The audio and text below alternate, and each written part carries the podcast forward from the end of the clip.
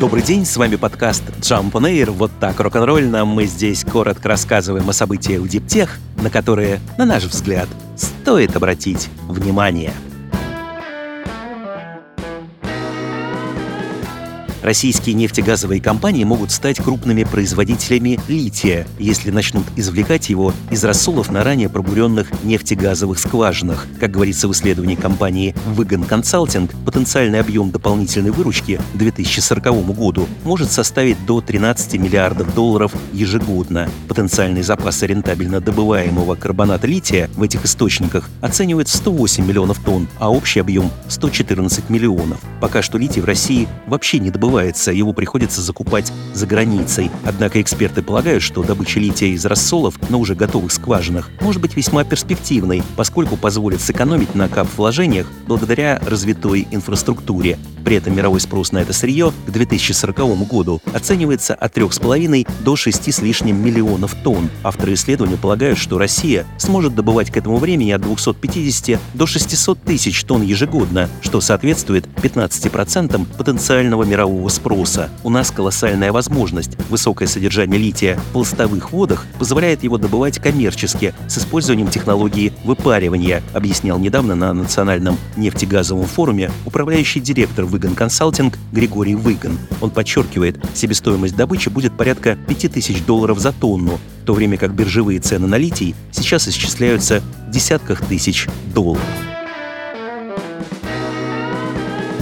Электромобилю, который уже может ездить самостоятельно, не нужна живая нянька, чтобы подзаряжаться. Такой позиции придерживаются в нидерландском стартапе Roxys, который создает автономные роботизированные платформы для зарядки электротранспорта. Фирма настаивает, что сегодняшний процесс зарядки, когда людям приходится вручную подключать, а затем отключать тяжелые кабели, не оптимизирован, в том числе с точки зрения безопасности. Поэтому она с 2019 года разрабатывает роботов, которые, используя машинное зрение и искусственный интеллект, сами вставляют и убирают штекеры. Эта функция будет очень важна при масштабировании больших парков электрического транспорта. В середине июля Roxys привлекла в рамках финансирования серии А еще 36 миллионов долларов, увеличив общую сумму вложений до 41 миллиона. Привлеченные средства будут направлены на расширение бизнеса в Европе и Соединенных Штатах, наращивание производства, а также на разработку новых функций для платформы, таких как автоматическое управление парковкой, интеграция программного обеспечения,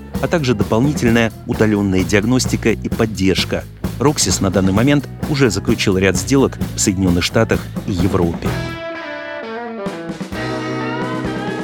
Грант Евросоюза в размере 100 миллионов евро получила норвежская Freyr Battery, планирующая производить собственные аккумуляторы. Финансирование было проведено через инновационный фонд Европейского Союза, поддерживающий проекты декарбонизации. Стартап намерен выпускать продукцию на основе полутвердотельной технологии, разработанной американской компанией 24M, и обещает, что это будут одни из самых чистых и устойчивых литий-ионных аккумуляторов на рынке. При этом половину своих батарей компания собирается реализовать в сегменте стационарных систем хранения энергии. Фрейер уже успела создать совместное предприятие с производителем таких систем, итальянской Nidec.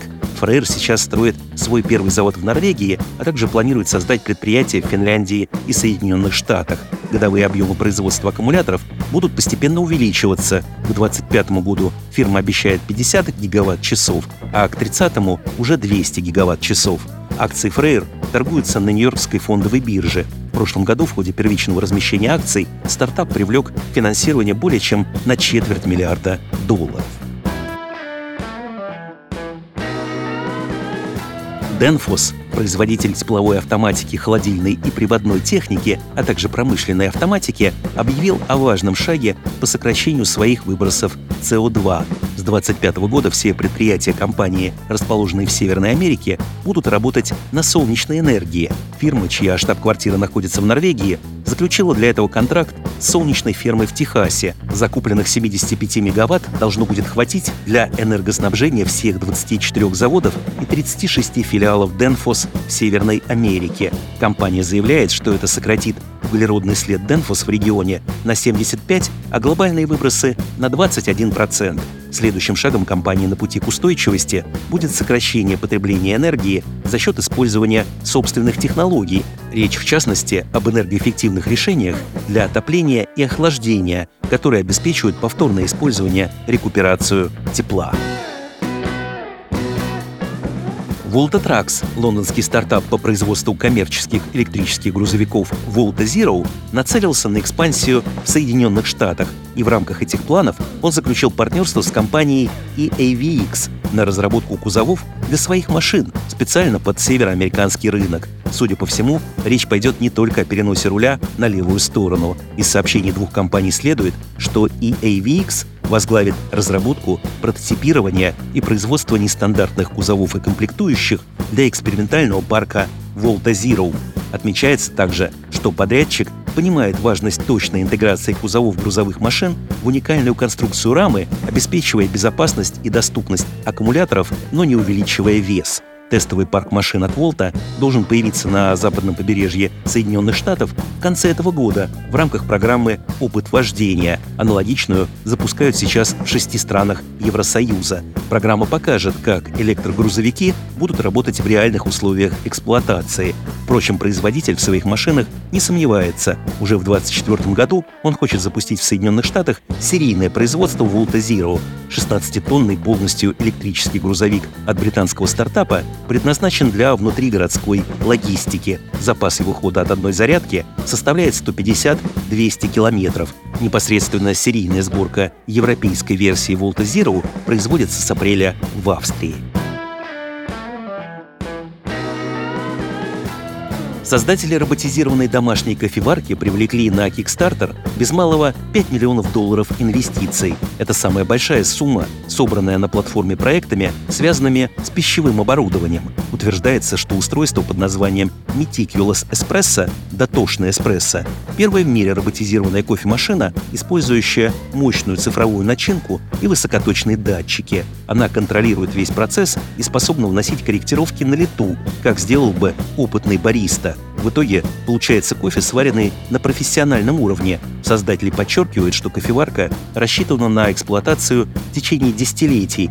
Конструкции сознательно уменьшено число деталей – 50 вместо более чем 200 в традиционных машинах. При этом программное обеспечение для кофеварки будет постоянно совершенствоваться, а замена вычислительного модуля должна быть не сложнее, чем установка модуля памяти в ноутбуке. Кофеманам на заметку, поставки Meticulous Espresso должны начаться в конце этого начале будущего года. Инвесторам машина обойдется 1499 долларов, для обычных покупателей в 2000. С вами был подкаст Jump on Air. Коротко и рок-н-ролльно о событиях в диптех, на которые, на наш взгляд, стоит обратить внимание. Подробнее эти и другие новости диптех читайте ежедневно в нашем телеграм-канале Jump Daily. До встречи!